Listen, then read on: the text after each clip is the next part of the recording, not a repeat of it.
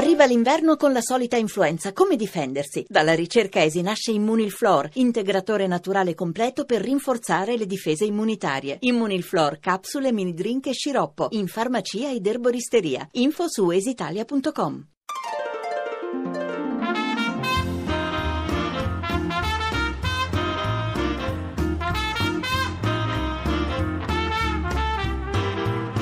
Radio Anch'io. L'attualità in diretta con gli ascoltatori. Conduce Ruggero Po. 1 e 05 della notte, dopo 2000 scosse in due anni la terra ha tremato più violentemente nel Pollino, Calabria settentrionale, centrando i comuni di Mormanno in provincia di Cosenza e Rotonda in provincia di Potenza, Basilicata. 15.400 gli abitanti dell'area, Tanta paura, scene già viste con troppa frequenza, famiglie in macchina, crisi di panico, un morto di infarto. Un evento che fortunatamente non ha provocato nulla di più di ciò che vi ho riferito, ma che giunge in un momento in cui gli occhi del mondo si sono rivolti su di noi per la sentenza che all'Aquila ha condannato i vertici della Commissione Grandi Rischi a sei anni per omicidio colposo. La colpa, quella di avere tranquillizzato la popolazione alla vigilia della grande scossa del 6 aprile di tre anni fa. Popolazione popolazione che era in allarme per uno sciame sismico che insisteva nell'area da settimane e che se non fosse stata tranquillizzata probabilmente quella notte non avrebbe dormito in casa. Mario Secchi, buongiorno. Buongiorno, buongiorno Ruggero, buongiorno a tutti gli ascoltatori. Mario Secchi è il direttore del Tempo, era stato convocato questa mattina per parlare dell'attesa del voto in America, ma come si sa nel nostro lavoro bisogna sempre essere disponibili. Tutto cambia. Tutto cambia e noi abbiamo ribattuto e ci spostiamo sul terremoto e chi meglio di te poi eh, ci può dare dei commenti anche all'indomani di quello che è successo con la sentenza dell'Aquila. Io saluto anche Mario Tozzi, geologo geologo del, GN, del CNR. Mario Tozzi, buongiorno. Buongiorno a voi. Eravamo in collegamento solo due giorni fa a commentare quello che è successo all'Aquila e proprio due giorni fa con Tozzi si parlava del Pollino. Tozzi, quanto poteva essere attesa una scossa eh, come quella di questa notte e quanto poteva essere prevista questa notte in quella zona con quell'intensità? Ah, mm, questo non lo possiamo dire, in realtà non poteva essere prevista, eh, però quello che si può dire è che una più forte, eh, forse ancora meno prevedibile, questa qui rientra un po' nell'ordine di questo tipo di sismicità che come avete visto nel problema è durata due anni e si è diciamo, concentrata in tre zone differenti anche se molto vicine quindi eh, più, che, più, che, di attenzione per la scossa è preparazione da un punto di vista di quello che devi fare personalmente e di quanto gli edifici sono in grado di resistere a quelle sollecitazioni perché abbiamo già visto che pur non essendoci stata una scossa fortissima molti già stanno subendo del, delle fratture, delle crepe e dei crolli. Eh, quest'area che area è? Quanto è inurbata? Quanti abitanti? Ho detto più o meno che ci sono 15.000 abitanti nella zona sì. che ha colpito questa notte, ma se vogliamo considerare tutta la zona interessata dallo sciame sismico e quindi dal pericolo, che, che, che zona è? Ma guardi, ehm, è una zona pericolosa, la Calabria al 100% dei comuni è a rischio sismico, quindi evidentemente ehm, eh, è una zona molto pericolosa da questo punto di vista qui, soprattutto per via del fatto che le costruzioni non sono adeguate a quelle che, a quelle che sono le, le, possibili sollecitazioni sismiche, dunque è una zona che dobbiamo guardare con molto rispetto, anche se la densità abitativa non è, no, non è, non è certamente, non è certamente così elevata. Sì, eh, Mario Secchi, io ne approfitto se anche tu eh, vuoi fare insieme a me eh, domande al geologo, eh, naturalmente, poi ti chiederò un commento sulla sentenza. Io ancora a Mario Tozzi eh, vorrei chiedere a questo punto eh, a livello anche di esercitazioni, di prevenzione, che cosa si consiglia alla popolazione? Allora, guardate, la sismicità italiana, la sismicità italiana non è mai così violenta, diciamo che il massimo che ci possiamo attendere in qualsiasi zona d'Italia è 7,1 di magnitudo Richter, che è molto violento, ma certo non ha nulla a che vedere con i terremoti giapponesi o californiani. Ammesso che questo sia così, noi ci dobbiamo aspettare una sismicità diciamo, che grosso modo eh, oscilla attorno al, ai valori del Mm, la, la, telefonata è piuttosto disturbata, già questo l'avevamo capito, ora ci ha abbandonato proprio. Mario Secchi, allora, le prime considerazioni anche all'indomani della sentenza che ha fatto discutere il mondo. Ma intanto, eh, per nostra fortuna, eh, la scossa non è violentissima, quindi e, e, e, i danni sono stati limitati. Ovviamente eh, ci sono gli sfollati, questa è una cosa che eh, dispiace tanto a tutti gli italiani.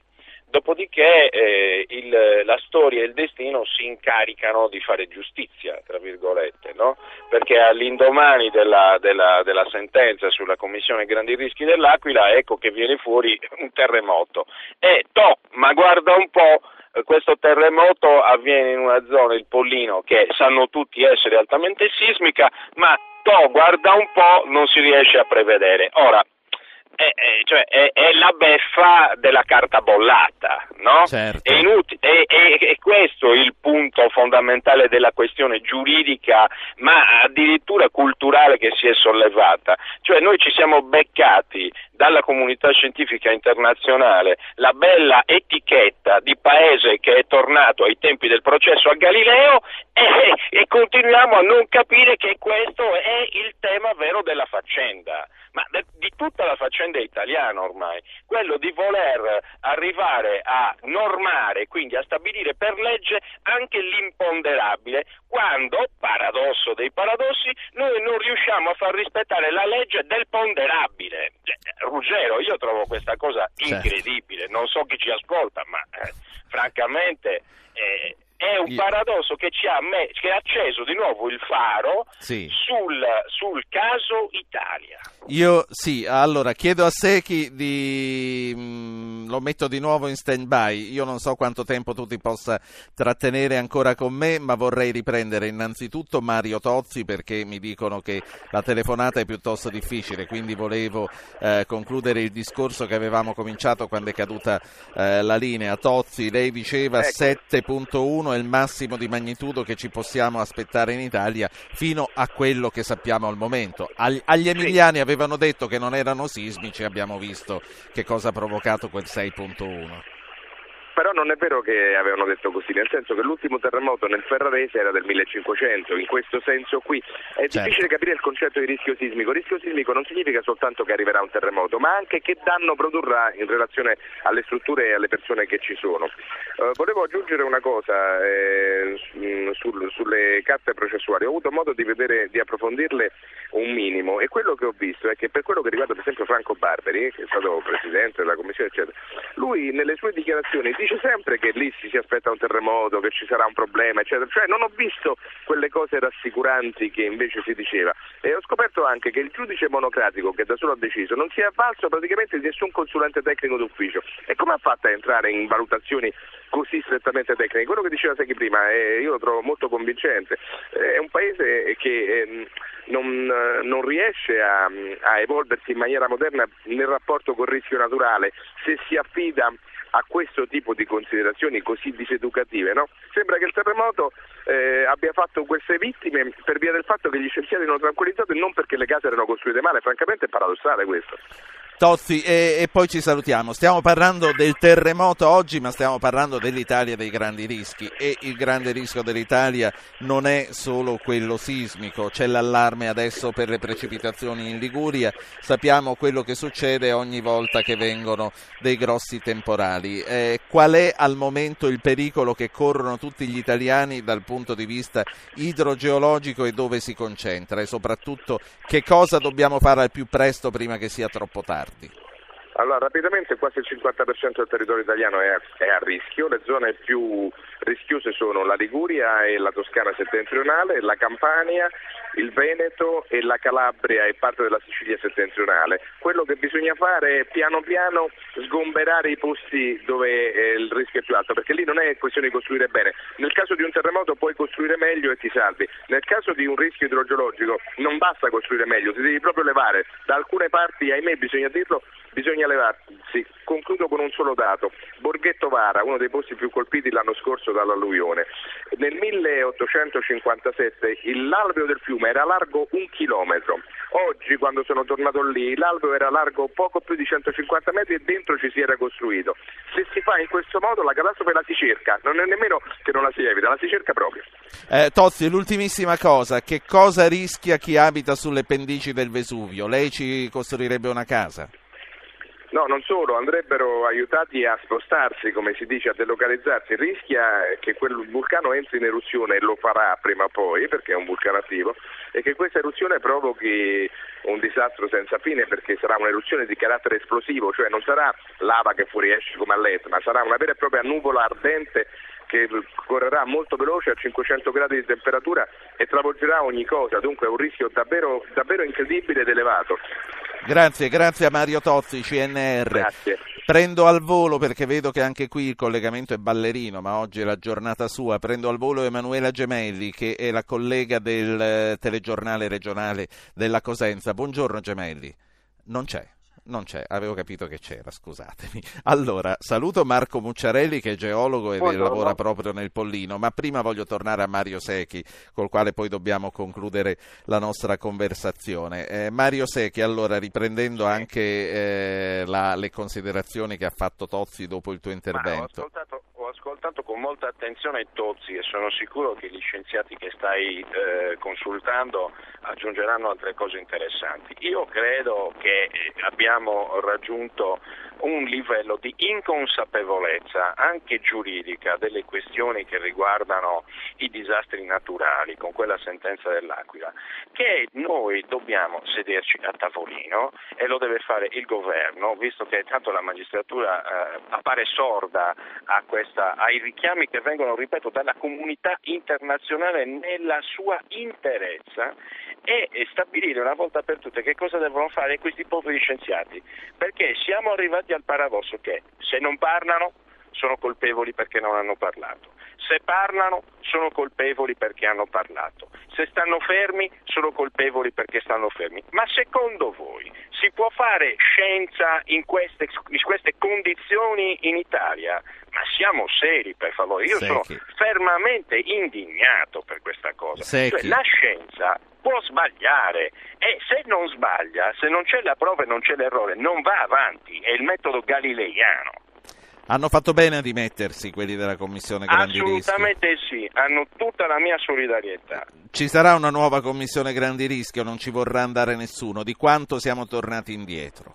Ti giro la domanda, tu ci andresti? Io no. Ecco, appunto, neanche io, perché se, se tu ti siedi e sei inquisito perché apri bocca, allora non ci vai. E questo è il punto fondamentale È che devono capire, che deve essere messo all'attenzione degli italiani di buona volontà, che si fa uno scempio della scienza e delle cose da fare per mettere a posto il paese. Grazie, grazie a Mario Grazie Secchi. a voi. Grazie a voi. Marco Mucciarelli, eh, Università della Basilicata, geologo. eh, io le giro la domanda che già l'avevo fatto l'altro giorno, ma però vale la pena di riprenderla. Con Mucciarelli eravamo collegati anche due giorni fa con la- a commentare la sentenza dell'Aquila. Lei ci andrebbe invece nella Commissione Grandi Rischi? Guardi, io ho ascoltato un po' de- del dibattito precedente e credo che eh, se in Italia dovremmo fare una cosa semplice, eh, ognuno fare il suo lavoro e quindi anche senza porsi troppi problemi formali, io questa notte sono andato a letto al- quasi alle 4 dopo aver passato tutta la serata a colloquiare con i colleghi della Protezione Civile di Roma e della protezione civile locale, quindi io credo che eh, i ricercatori se possono danno una mano una coscienza sociale ce l'hanno e non so se è una specie di nemesi il fatto che abbiamo questa sequenza che va via via aggravandosi proprio a seguito di questa sentenza, però credo che oggettivamente oggi abbiamo un altro problema, poi sì, sono d'accordo, dovremmo parlare delle, delle norme e di quant'altro. Le assicuro che in Italia sono molti ricercatori che collaborano a vario livello con le Sì. istituzioni a titolo molto spesso gratuito in maniera anche non formalizzata. Mucciarelli, È eh, chiaro che andrebbe normato. L'ammetto in stand-by un secondo perché devo cogliere l'attimo. Emanuela Gemelli, collega del telegiornale di Cosenza. Gemelli, buongiorno. Eh, buongiorno, buongiorno a voi. Eh, io mi trovo a Mormanno eh, dove la scossa di questa notte che è stata eh, quantificata in 5.3 di intensità si è sentita davvero davvero forte. E, ehm, qui la gente, forse lo avete già detto da studio, è abituata perché da quasi due anni il pollino eh, viene, è stato colpito da questo sciame sismico eh, stranissimo, ma eh, le scosse erano state sempre molto più deboli di quella di questa notte. Quella di questa notte invece ha davvero impaurito la gente che è scesa per Però, strada. Appunto, eh, questo sciame sismico da due anni li aveva comunque abituati all'idea che qualcosa sarebbe potuto succedere. È gente che era organizzata per un evento come quello di questa notte, nel senso che aveva già... Sì sì, sì, assolutamente sì, tant'è che arrivando qui a Mormanno si aveva quasi ehm, la sensazione che tutto fosse ordinato, tranquillo, perché in realtà la gente eh, aveva persino le macchine equipaggiate per passare la notte fuori casa, eh, proprio perché eh, ripetutamente la protezione civile aveva ehm, fatto delle esercitazioni proprio con la popolazione, così tutte le macchine erano ordinatamente eh, posteggiate nel paese in alcuni alcuni posti mm, eh, che risultano essere più sicuri ovviamente eh, e la gente in modo molto ordinato, ovviamente impauriti, questo è chiaro, eh, però è rimasta in macchina. E, Quindi e... gente che aveva già messo in macchina la borsa con ricambio se dovevano uscire di casa in pigiama. Sì, sì, sì, sì, sì, sì, sì, proprio organizzati sotto ogni punto di vista. Abbiamo visto gente che aveva mh, mm, anche bambini molto piccoli con i termos per riscaldare il latte, per tenere il caldo, eh, il, il, latte caldo, proprio a dimostrazione eh, che evidentemente questa, eh, questa mh, operazione di sensibilizzazione fatta sul sì. territorio obiettivamente ha ancora, funzionato. Ancora un paio di informazioni e poi ti lascio perché eh, questa mattina veramente immagino che non sai come si dice a chi dare i resti, ma eh, quello che volevo chiederti a questo punto è quanta gente ci vive a Mormanno? L'ospedale è stato preso d'assalto? Pronto e soprattutto regge come struttura? Era pronto anche l'ospedale a un evento del genere? Allora, quindi... que- questa è stata l'emergenza più importante perché eh, l'ospedale, che è una struttura quasi in disuso, aveva eh, al suo interno 32 ricoverati, 32 degenti, soprattutto anziani, questi in lungodegenza. Eh, l'ospedale purtroppo ha subito un uh, grave contraccolpo dalla scossa e quindi è stato evacuato ovviamente immediatamente. Le 32 persone sono state state sistemate proprio nell'immediatezza dei fatti e, e l'ospedale in questo momento viene utilizzato come eh, base logistica, proprio mentre io vi parlo alle mie spalle in una sala dell'ospedale si sta svolgendo una riunione, è arrivato Gabrielli, il, ehm, il responsabile nazionale della sì. protezione civile che ha convocato tutti i sindaci, quindi non solo quindi quello Al momento è riunito con i sindaci, sì, quindi è inutile, che, è inutile, che, noi continuiamo a cercarlo, sto scherzando. No, è riunito con Ancora. i sindaci e non ha voluto parlare prima di entrare perché giustamente dice devo rendermi conto eh, di che poi, cosa sia realmente E poi in un, mom- in un momento come questo, sì. ehm, quello che voglio ancora chiederti, innanzitutto le condizioni del tempo, alla radio non si vedono, eh, sta piovendo, c'è il sole, come, no. com'è? Il, il, tempo per fortuna è stato clemente questa notte perché noi qua siamo in montagna, è piuttosto alto, però eh, questa non è stata una notte particolarmente fredda, stamattina il cielo è coperto, però ehm, c'è un clima tutto sommato accettabile. Quanti gradi? Eh, guarda, in gradi non te lo so dire, ma insomma si sta bene, non, è, non fa freddo. Eh. L'ultima cosa, la viabilità, eh, le strade sono percorribili, ci sono strade chiuse? Eh, le strade sono quasi tutte percorribili, una sola strada è stata chiusa che ehm, è quella che porta da Castrovillari eh, a, a, Mormanno, ma è solo la strada vecchia perché sulla nuova invece attraverso l'autostrada si arriva tranquillamente, e si esce tranquillamente da Mormanno. Grazie, grazie. Io torno, grazie Emanuela Gemelli della sede RAI di Cosenza, torno a Marco Mucciarelli, geologo dell'Università della Basilicata. Abbiamo sentito dalla collega che comunque la popolazione era molto allertata, insomma un'operazione di prevenzione è stata fatta.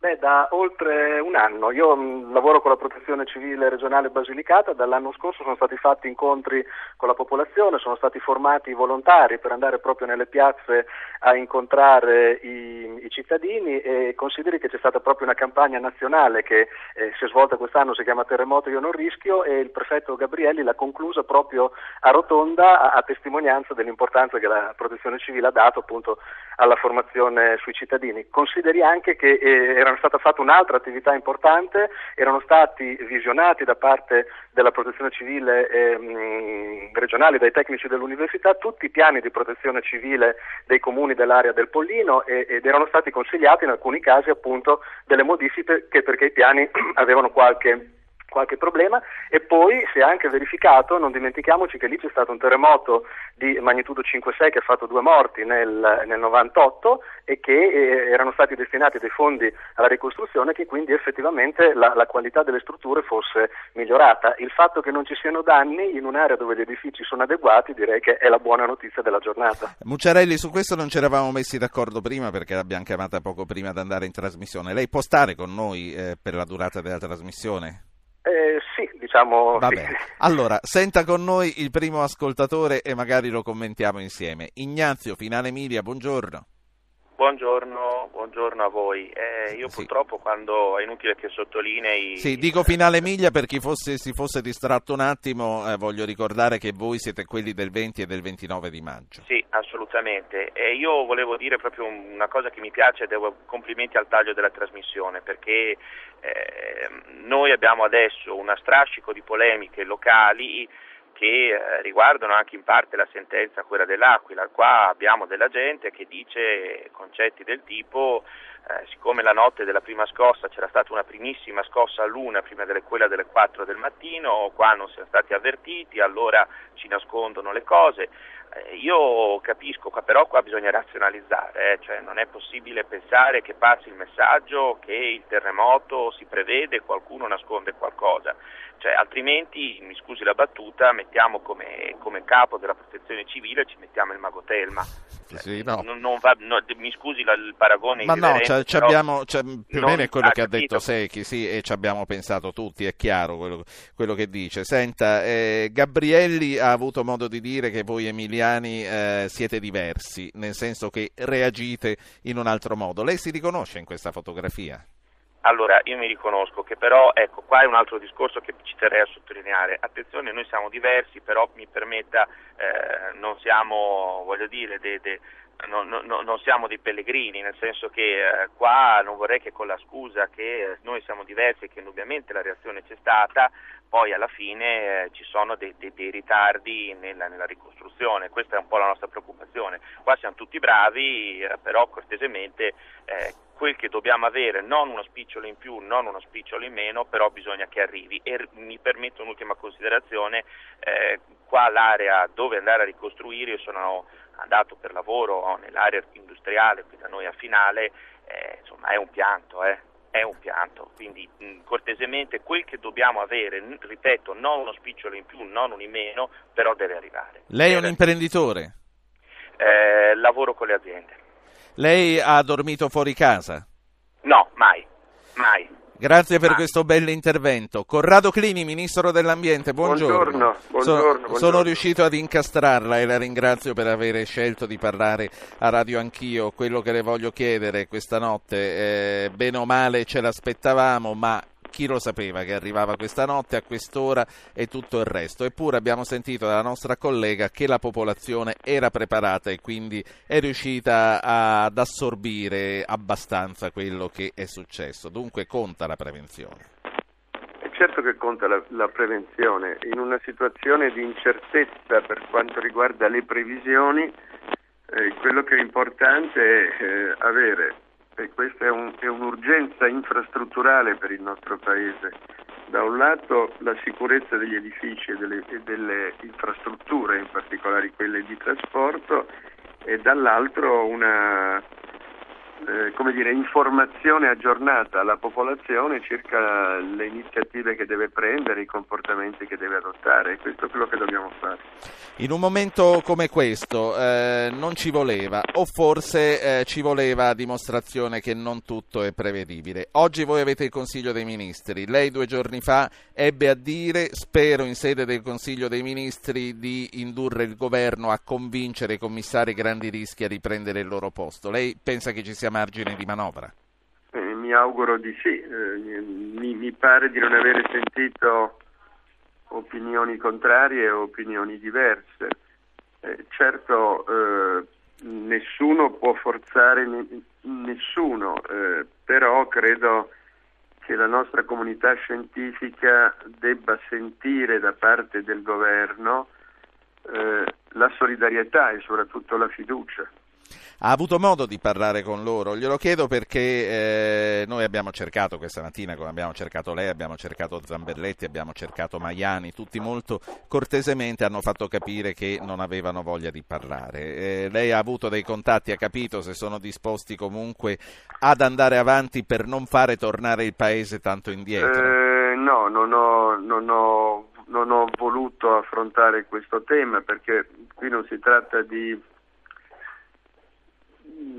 convinc- di, di, negoziati, ecco. non, non certo. c'è da andare a chiedere, a convincere. Qui eh, credo che loro abbiano posto una questione molto chiara, eh, molto semplice, che richiede una risposta chiara e semplice. Ministro, un'ultima cosa e la lascio entrare in Consiglio dei Ministri perché sono le nove e mezzo e sta cominciando. Con uh, il geologo Tozzi prima abbiamo fatto un panorama dei grandi rischi e lui diceva intanto c'è il rischio alluvionale, c'è la Liguria, c'è la Toscana settentrionale e poi ci ha dipinto uno scenario su Napoli e il Vesuvio da fare tremare i polsi, uno scenario apocalittico. Che cosa si sta facendo nell'una e nell'altra cosa? Per quanto riguarda il rischio di dissesto idrogeologico, noi eh, abbiamo intanto recuperato eh, nel corso del 2012 risorse che erano state so- sottratte ai programmi per la prevenzione soprattutto. Abbiamo anche attivato delle prime misure incentivanti eh, a favore di imprese che operano per la manutenzione e la gestione del territorio. Sì. Abbiamo aperto il capitolo, è aperto nel senso che è ancora in discussione, il capitolo che riguarda la messa a disposizione effettiva dei comuni e delle regioni di, di risorse che ora sono bloccate dal patto di stabilità, che però sono disponibili ma non sono utilizzabili eh, la mia opinione è che gli investimenti per la prevenzione riducono il debito eh, in maniera più efficace di quanto non, non lo si faccia bloccando l'uso di, di queste risorse. Perché è poi importante quando, che lei lo dica. Quando, sì. abbiamo i danni, quando abbiamo i danni, il costo della riparazione dei danni è enormemente più elevato del costo della prevenzione, perciò io sto certo. lavorando, sto, stiamo predisponendo una proposta eh, ehm, motivata anche dal punto di vista fina- eh, finanziario per cercare di mobilizzare sì. le risorse che intanto ci sono. L'altra cosa è la saluto, diceva Tozzi, indurre la popolazione, dare gli strumenti alla popolazione eh, della Campania per spostarsi dalle pendici del Vesuvio, è, è un sogno. E quello, come... è, quello, è un, quello, è, un, tema, eh, eh, come lei sa bene, complicatissimo perché sostanzialmente la Campania soffre eh, in generale di una situazione che manifesta una capacità molto scarsa, soprattutto nei decenni passati, di governo del territorio, di pianificazione del territorio. La Campania è una delle zone maggiormente sconvolte dall'abusimismo edilizio ed è una, una regione nella, nella, quale molti insediamenti abitativi e produttivi eh, sono ubicati dove non dovrebbero essere. Manca la volontà politica? Sa, io potrei dire oggi magari la volontà politica c'è, ma lì si tratta di smontare un impianto che eh, ha, si è sedimentato almeno per, per decenni, per cui non è così facile. Grazie, grazie. Ma certamente bisogna intervenire. Grazie a Corrado Clini, Ministro dell'Ambiente, in diretta su Radio Anch'io. Un buona minu- giornata. Buona giornata a lei, buon lavoro al Consiglio dei Ministri. Un minuto e trenta di pubblicità e poi riprendiamo con altri interlocutori. Come vi dicevo in apertura, la trasmissione di questa mattina era stata progettata su tutt'altro, si sarebbe dovuto parlare dell'attesa nel voto negli Stati Uniti. Abbiamo chiesto scusa a molti degli ospiti che avevamo eh, arruolato dato, abbiamo chiesto scusa per averli licenziati, però mi sono voluto tenere due colleghi americani, due eh, giornalisti corrispondenti dall'Italia delle rispettive testate per eh, commentare innanzitutto quella che è stata la sentenza dell'Aquila, per capire che cosa ne penso del terremoto e comunque per recuperare due domande di previsione sul voto americano. Io chiedo al sindaco di Rotonda, eh, un altro comune che questa notte è stato colpito, di avere pazienza ancora 5 minuti e sentiremo come vanno le cose a Rotonda. Rachel Donadio, in, eh, corrispondente in Italia del New York Times, buongiorno. Buongiorno e saluti a tutti i calabresi. Stacy Maestri, corrispondente del Wall Street Journal, buongiorno.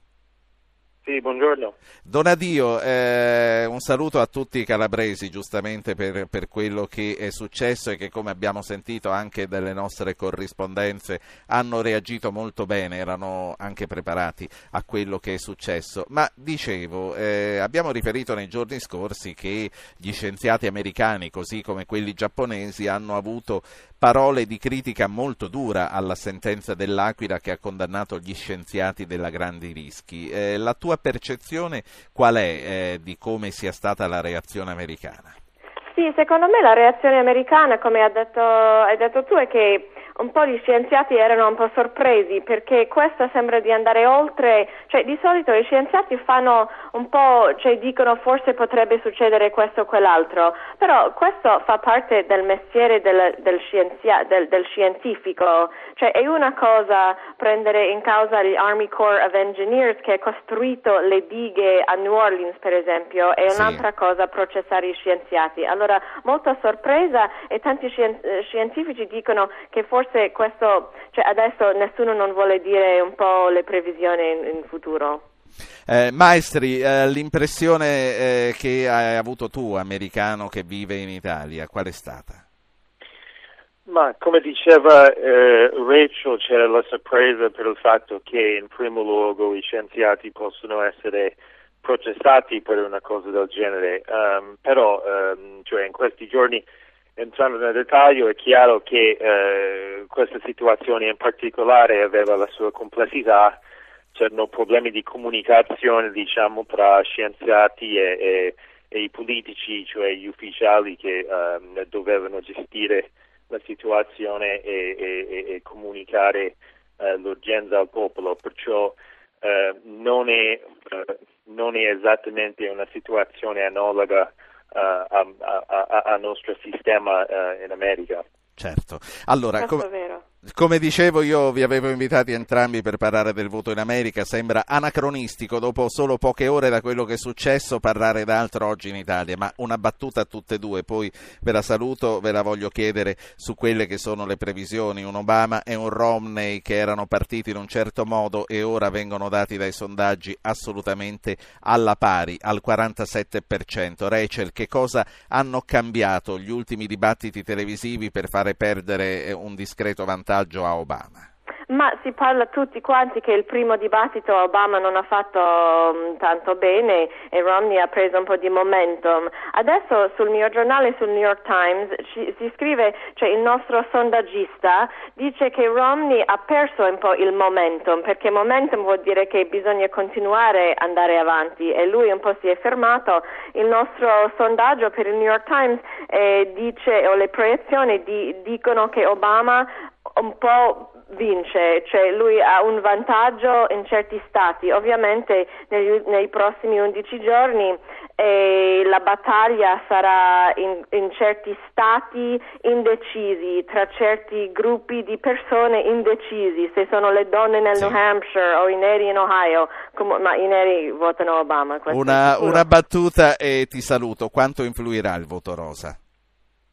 Eh, molto molto. Quindi le donne saranno decisive.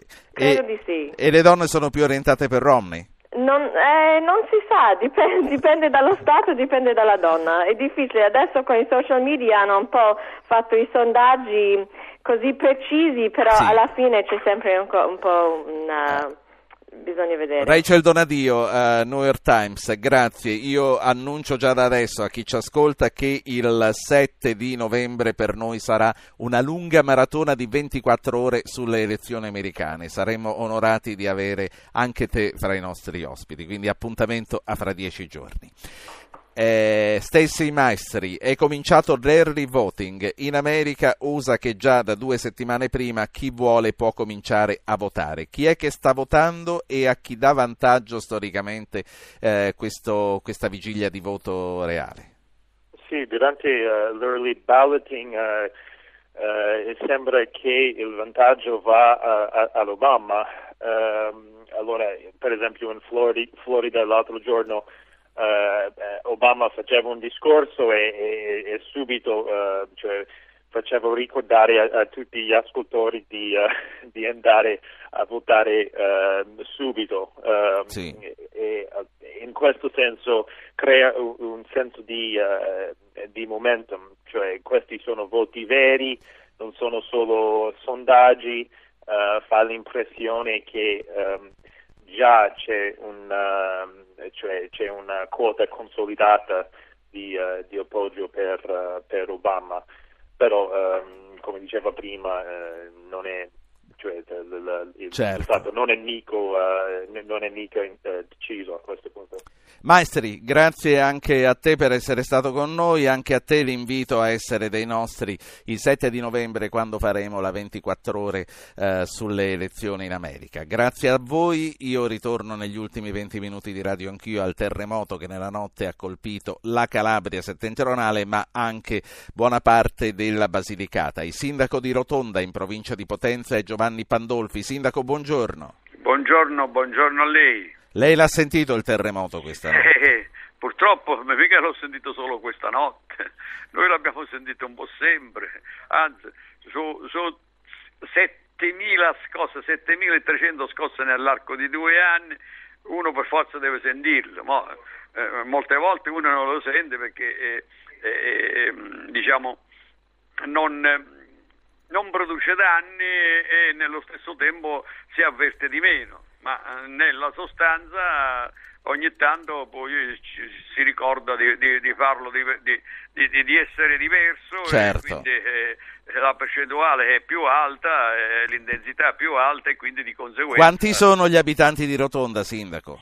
Eh, sono 3.500 e rotte, è un piccolo comune, non è, non è molto grande, ha diciamo un 50% della popolazione sparso nelle campagne, nelle contrade, eh, nel senso che questo può essere per il terremoto anche un dato positivo perché le case non sono, a, a, non sono una attaccata all'altra e quindi di conseguenza eh, diciamo se sì. c'è un danno in una no, questa non si riproduce sull'altro.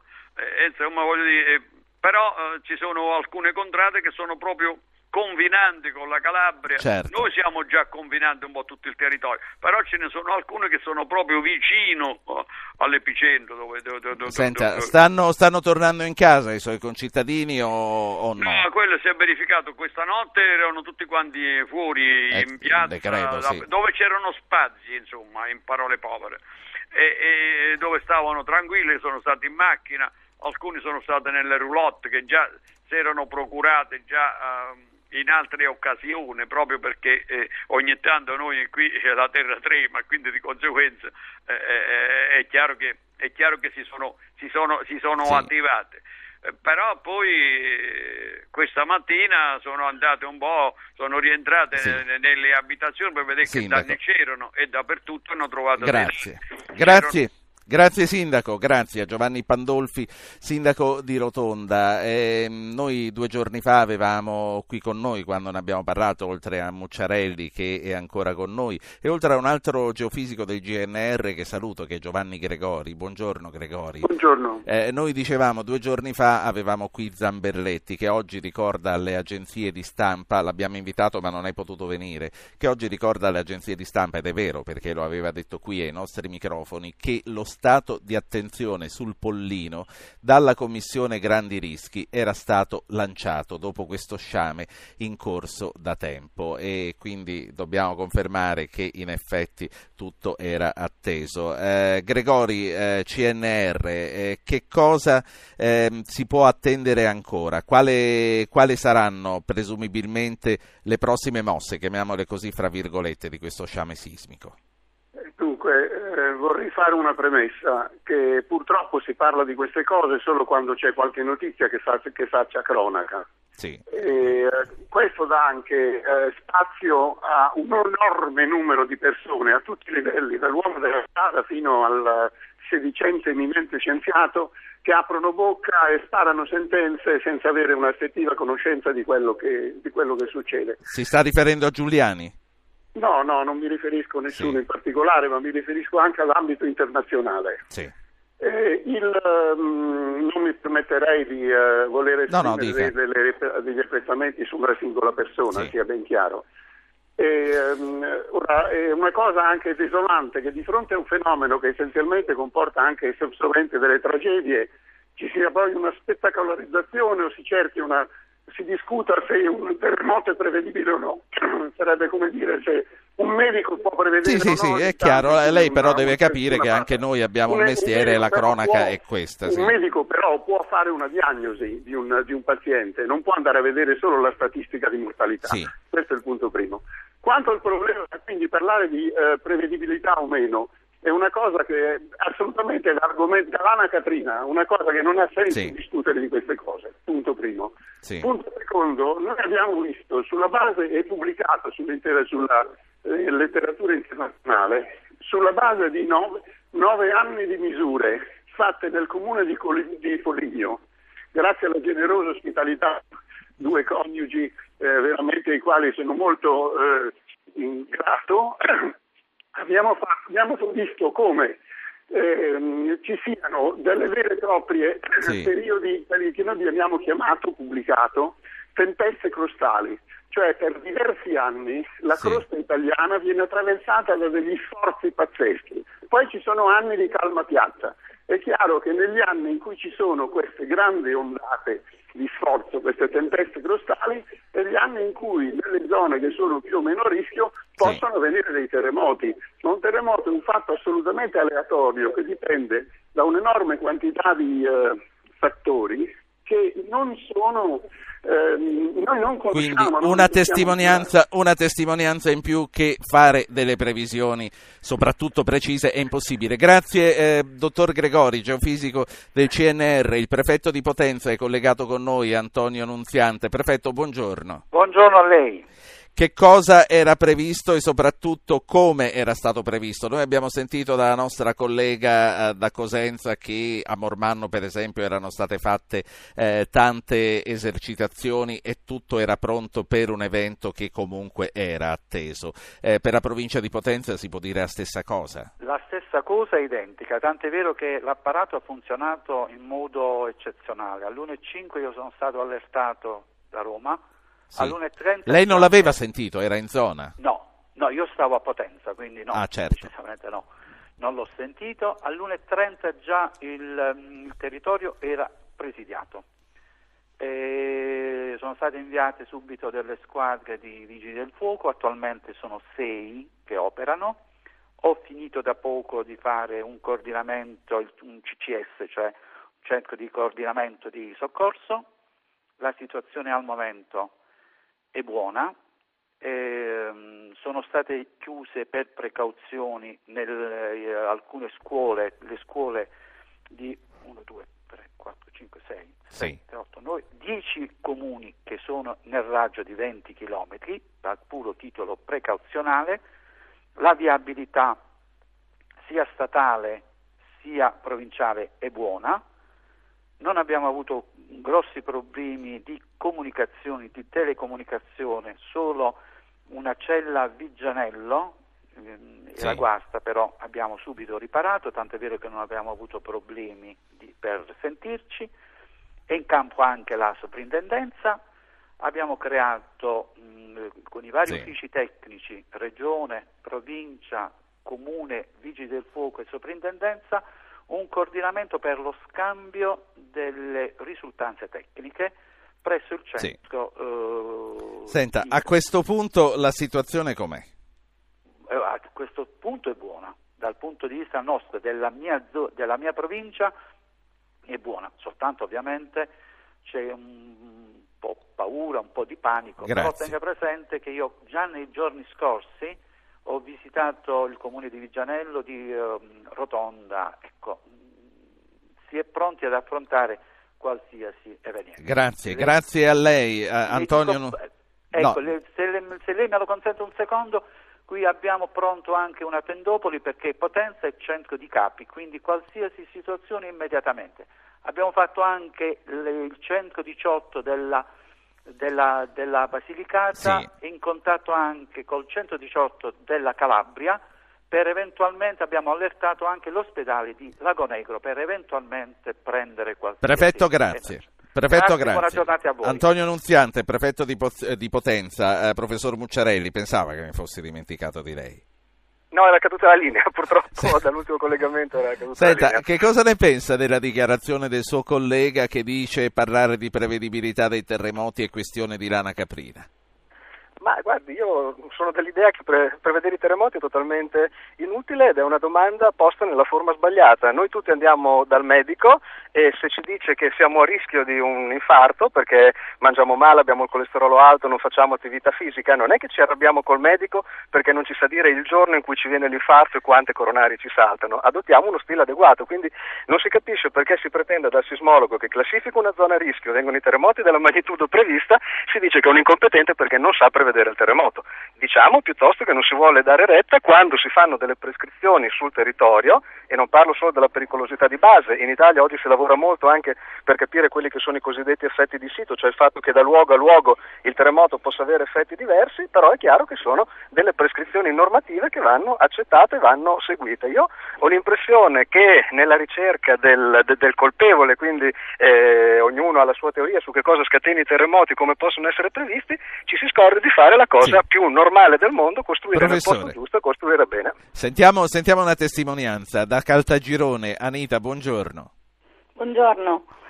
Sì, ehm, direi che innanzitutto proprio condivido in pieno le ultime parole che sono state dette. Infatti il mio intervento mh, è questo. Quello che oggi è successo nel Pollino in parte è la dimostrazione di quello che si sarebbe potuto fare eh, all'Aquila. Vale a dire che, ritornando alla questione della sentenza, la Commissione Grandi Rischi non era tenuta a prevedere eh, il terremoto, se ci sarebbe stato mh, più forte o meno, eh, ma proprio perché non poteva prevedere neanche che non ci sarebbe stato, eh, non avrebbe dovuto eh, appunto lasciare eh, che le cose andassero come sono andate, vale a dire che per esempio c'era il rapporto Barberi che era un censimento di vulnerabilità degli edifici pubblici che eh, se l'avessero guardato avrebbero trovato che uno di questi edifici era la casa dello studente. Allora non potendo prevedere che non ci sarebbe stato, la prima cosa da fare era appunto evacuare questi edifici o metterli in sicurezza in base sì. appunto al grado di vulnerabilità.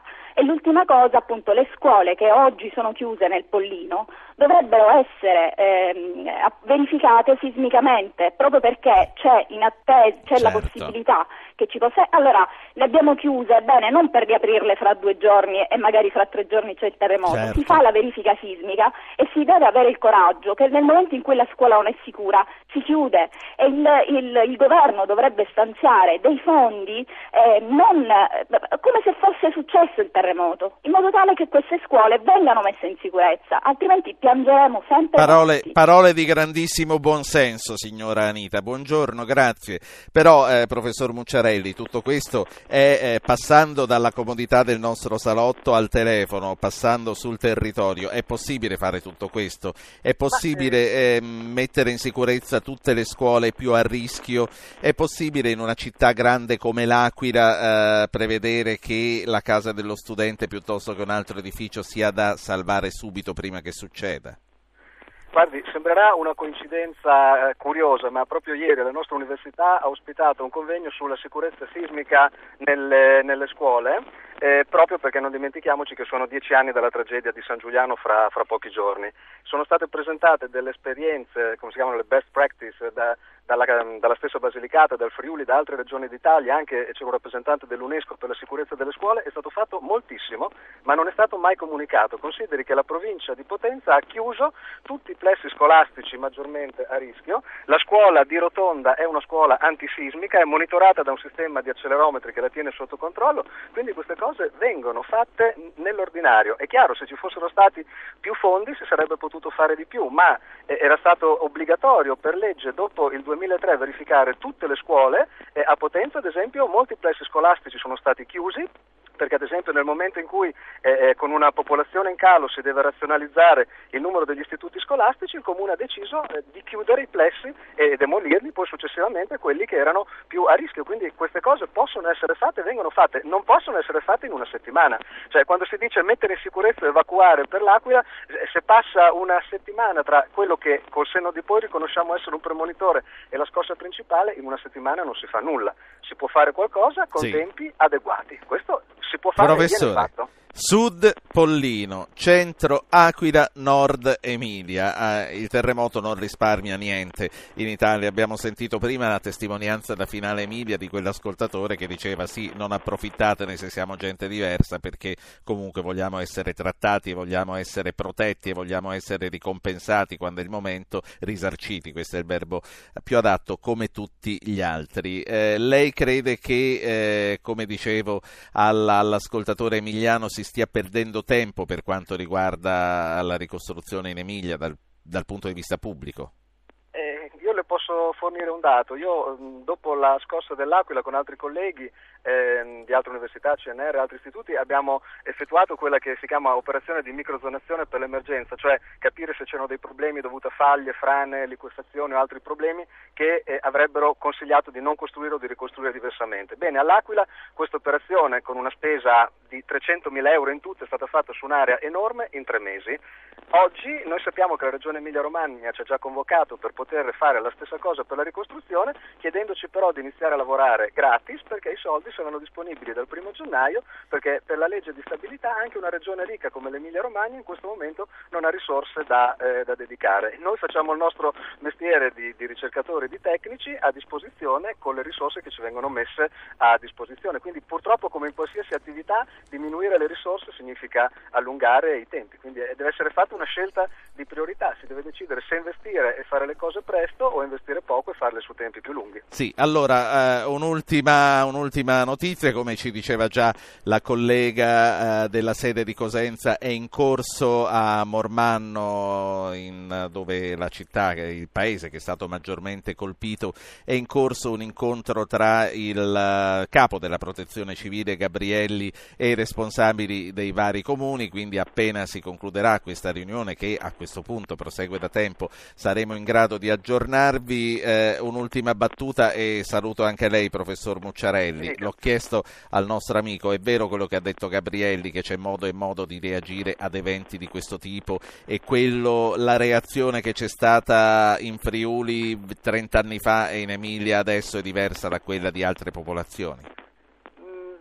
Guardi, sì, è vero, e le vorrei anche dire di più che forse all'estero io ho visto delle reazioni eh, estremamente anche più composte di quelle che a volte abbiamo visto in Italia. Io mi sono trovato in Nuova Zelanda durante scosse molto più forti di, di magnitudo 5, quasi del magnitudo 6 e la reazione della popolazione è stata incredibile perché sono veramente preparati e attrezzati. Dieci secondi dopo la fine della scossa tutti hanno ripreso le normali, le normali attività, quindi è veramente una cosa che si può conseguire se decidiamo di farla iniziando dalle scuole con l'informazione alla popolazione, se decidiamo di farla nell'arco di una decina d'anni, io credo che anche in Italia potremo avere una risposta adeguata ai terremoti. La saluto. Anche, grazie a voi. Parte la sigla, era Marco Mucciarelli dell'Università della Basilicata, geologo. Noi torniamo martedì, si parlerà dei risultati delle elezioni siciliane. Avete ascoltato Radio Anch'io, ha condotto Ruggero Po, regia di Anna Posillipo, assistenti al programma Alberto Agnello, Valentina Galli, Francesca Mechelli, coordinamento tecnico Gottardo Montano, Luciano Pecoraro. Potete iscrivervi alla mailing list e ricevere le anticipazioni sulla trasmissione del giorno dopo scrivendo a radioanchio chiocciolarai.it, archivio puntate podcast su www.radioanchio.rai.it, pagina Facebook Radio Anch'io, Radio 1 Rai.